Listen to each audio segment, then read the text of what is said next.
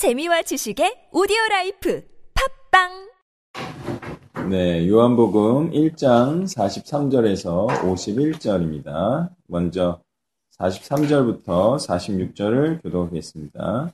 이튿날 예수께서 갈릴리로 나가려 하시다가 빌립을 만나 이르시되 나를 따르라 하시니 빌립은 안드레와 베드로와 한 동네 벳새다 사람이라. 빌립이 나다나엘을 찾아 이르되 모세가 율법에 기록하였고 여러 선지자가 기록한 그이를 우리가 만났으니 요셉의 아들 나사렛 예수니라. 나다나엘이 이르기를 나사렛에서 무슨 선한 것이 날 수 있느냐? 빌립이 이르되 와서 보라 하니라. 아멘. 자, 빌립을 아시는 예수님께서 예, 빌립을 부르는 장면이죠. 예, 그리고 빌립은 예수가 그리스도임을 확신하고 또 나다나엘을 부르는 내용입니다. 자, 이렇게 빌립이 예수가 그리스도임을 확신하고 나다나엘을 불렀다. 그래서 예수님께 또 접붙임을 했다. 이것을 이제 과외적 용어로는 소개권이라고 해요. 예, 마치 이런 겁니다. 어떤 자가 과외를 받았어요. 근데 이 과외 선생님이 너무 훌륭한 선생님이야. 그러면 그 학생은 반드시 친구에게 그 선생님을 소개해 준다, 안 해준다? 예, 해주죠. 예, 이거는 친구를 미워하지 않나. 예, 친구를 정말 위하는 입장이라면 반드시 소개를 해주죠. 그렇지 않은 경우가 있다면 자기 혼자 공부를 잘하고 자기 혼자 구원받자고 하는 거죠. 아니면 아무 생각이 없는 애도 소개 안 해주는 경우도 있으며. 예, 그렇지만 일반적으로 볼 때 그토록 고대하는 구원자를 만난 경우에는 당연히 가깝고 소중한 자에게 그 사실을 전하는 거죠. 예, 또는 가까운 자들 중에 말씀을 진정으로 깨닫길 원하는 자에게 바로 내가 만난 진정한 그리스도를 전하는 일이 있어야 하는 것입니다. 만약 그렇지 않는다. 만약 나 자신을 볼 때 내가 만난 그 진정한 그리스도를 전하고 있지 않다면 사실은 아직은 진정한 그리스도를 만난 게 아닌 거예요. 자, 그래서 가장 진정한 회원, 가장 좋은 과외를 받는 학생은 어떤 학생인가? 그러니까 좋은 과외를 받는데 그 학생이 좋은 학생이면 과연 무슨 일을 하는가? 그것은 바로 고구마 줄기에 고구마가 계속 따라오듯이 아는 모든 자들에게 그렇게 알기를 원했던, 그렇게 알기를 소망했던 이 진리, 바로 참된 그리스도를 전하는 자가 되는 거죠. 바로 이때 쓰는 용어가 무엇입니까? 바로 와서 보라는 것입니다. 네가 직접 와서 확인해 보라는 것입니다. 그런데 이 말은요, 웬만하면 쉽게 할 수 없어요. 왜? 와서 봐서 실망, 실망하면 안 되잖아요. 그러니까 와서 보면 너도 인정할 수밖에 없다. 라고 할 만큼 그 말씀이, 그 예수님이 탁월하고요. 또 진정성이 있어야 됩니다. 그야말로 말씀이 정말 본질을 꿰뚫고 진짜라고 느끼게 할 만한 그 무엇인가가 있을 때 바로 와서 보라는 말을 할 수가 있는 거예요. 자, 우리를 한번 살펴보겠습니다. 예, 우리에게는 평신도 사역 이렇게 하라라는 책이 있어요. 그리고 안내서들이 있어요. 그리고 왜곡된 개념들이라는 글도 있어요. 이것이 센세이션을 일으킬 정도는 다들 아니라고 생각하는 것 같은데 그렇다면 우리가 풀어야 할 숙제는 무엇입니까? 더 본질을 꿰뚫어야 하고 더 탁월해져야 하겠죠. 아무튼 중요한 것은 한번 보고 배운 자가 자신있게 누군가에게 와서 보라고 말할 정도가 돼야 한다는 거예요. 예, 그렇게 되면 어떤 일이 일어나냐? 모두가 꿈꾸는 바로 오는 구조를 만들 수가 있어요. 제가 이제 사역을 해보니까 막 오라고 막 붙드는 경우는 예, 오더라도 예, 정말 많이 남는 경우가 어, 많이는 없었어요. 그런데 오래 남고 자기가 스스로 의지력 있게 하는 경우는 어떤 경우냐? 스스로 오는 경우. 와서 배우고자 하는 열정이 충만해서 와서 배우는 경우. 누가 추천을 하더라도 스스로 발걸음을 옮기고 호기심을 갖고 이런 경우가 예, 많이 남는다는 거예요. 그러려면 일단은 말씀이 본질을 꿰뚫는 그런 탁월함이 있어야 하겠죠. 여기서 탁월함이라고 할 때는 예, 당연히 말씀을 가르치고자 하는 열정 그리고 성실성을 포함하는 얘기입니다. 그리고 거기에다가 또 있으면 좋은 것은 양념과도 같은 기적이겠죠. 이런 기적도 있다면 그것은 예, 불에 기름을 붓는 격이 될 수 있겠죠. 예, 우리는 사실 지금껏 김은경 집사님은 잘 모르겠지만 또 교린 형제도 많이는 모르겠지만 사실 저희 단체는 지금까지 뭐만 한지 아세요? 한 1, 2년 전까지만 해도 말씀만 팠어요. 아무것도 없고 그냥 과자는 좀 있었어요. 그렇지만 진짜 우직하게 말씀만 팠어요. 개인적으로는 한 8년 정도 말씀만 판 것 같아요. 예, 그렇지만 지금 우리에게 필요한 것은요. 이 말씀이라는 원천 기술을 가지고 루트를 확보할 필요가 있습니다. 예, 다시 말해서 보러 올 수 있도록 선전하고 홍보할 필요도 있다. 이런 생각을 합니다. 물론 더 탁월해지는 것, 이것도 필요하겠죠. 그것은 항상 우리가 해야 할 가장 중요한 대목입니다. 그렇지만 와서 볼 수 있도록 그렇게 루트를 확보하는 것도 중요할 것 같습니다. 역시 그리고 와서 보게 하는 것은 무엇이겠느냐? 그것은 바로 예수님께서도 활용하셨던 바로 기적과 같은 일반 은총이라는 거예요. 일반 은총을 추구하는 것은 매우 위험한 일이에요. 그렇지만 보여줄 말씀이 있는 자에게는 그것이 매우 도움이 될 겁니다. 일반 은총을 얻으러 왔다가 특별 은총을 받으러 가는 자가 받는 자가 있을 거예요. 아니면 적어도 예, 특별 은총이 있다는 사실을 인정하는 일이 일어날 거예요. 예, 바로 이, 이 딜레마 가운데 우리가 어떤 예, 지금 행위를 해야 될 것인가. 우리가 이 상황과 이 숙제 앞에 항상 서 있습니다. 말씀이 구원을 일으킵니다. 그렇지만 이 말씀을 어, 들으러 오게 하기 위해서는 예, 사람들의 이목을 끄는 그 무엇이 있어야 돼요. 그래서 사람들이 와서 보고 듣고 아 이게 정말 인생의 본질이다. 이게 정말 진리다. 라고 느낄 만한 그것도 있으면 좋다라는 거.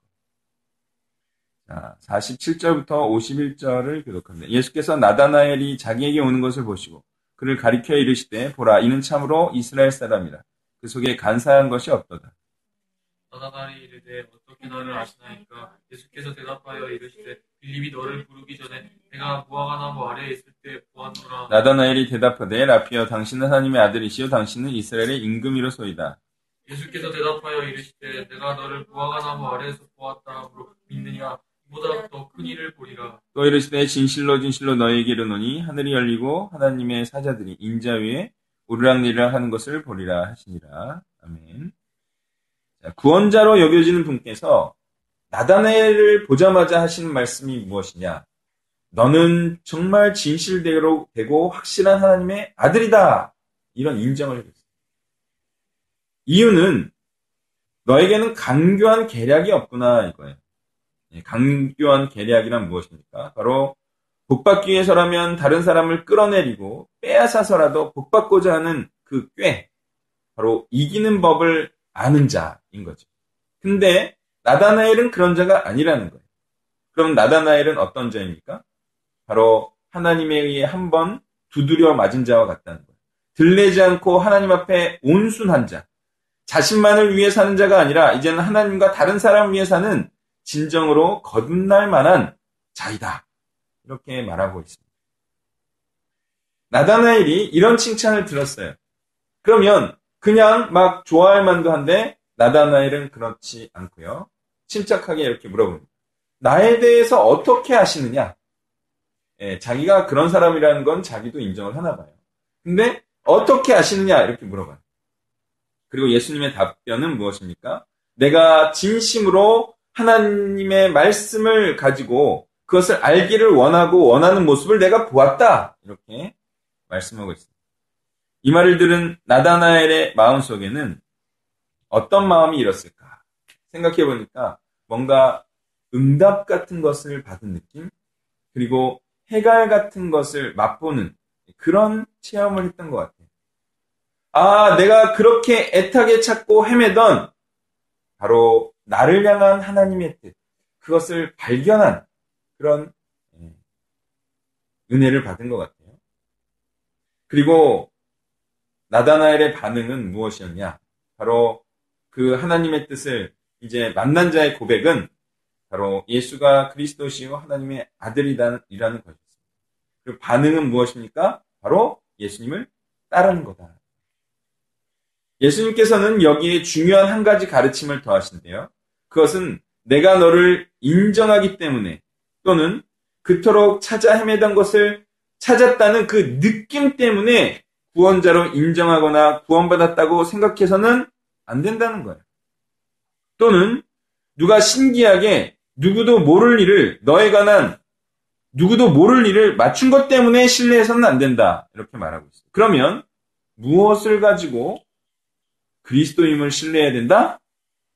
바로 그리스도께서 하신 일을 보고 알므로 그거에 대한 믿음으로 예수를 그리스도로 시인해야 된다.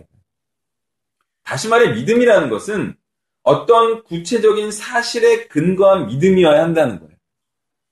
그냥 어떤 감동이나 또는 어떤 일을 마쳤기 때문이 아니라 나에 관한 일을 마쳤기 때문이 아니라 예수님께서 하신 구체적인 그 일에 대한 예, 암과 믿음으로 바로 그리스도임을 믿어야 된다는 거예요.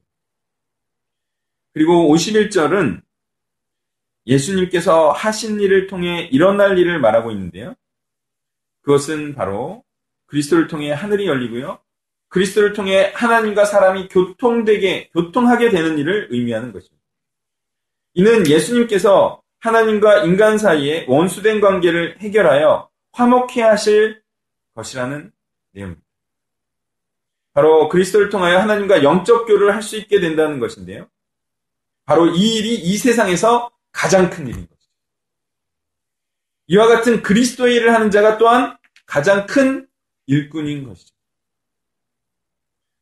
여러분 한 번 태어나서요. 사는 게 한 번의 기회밖에 없어요.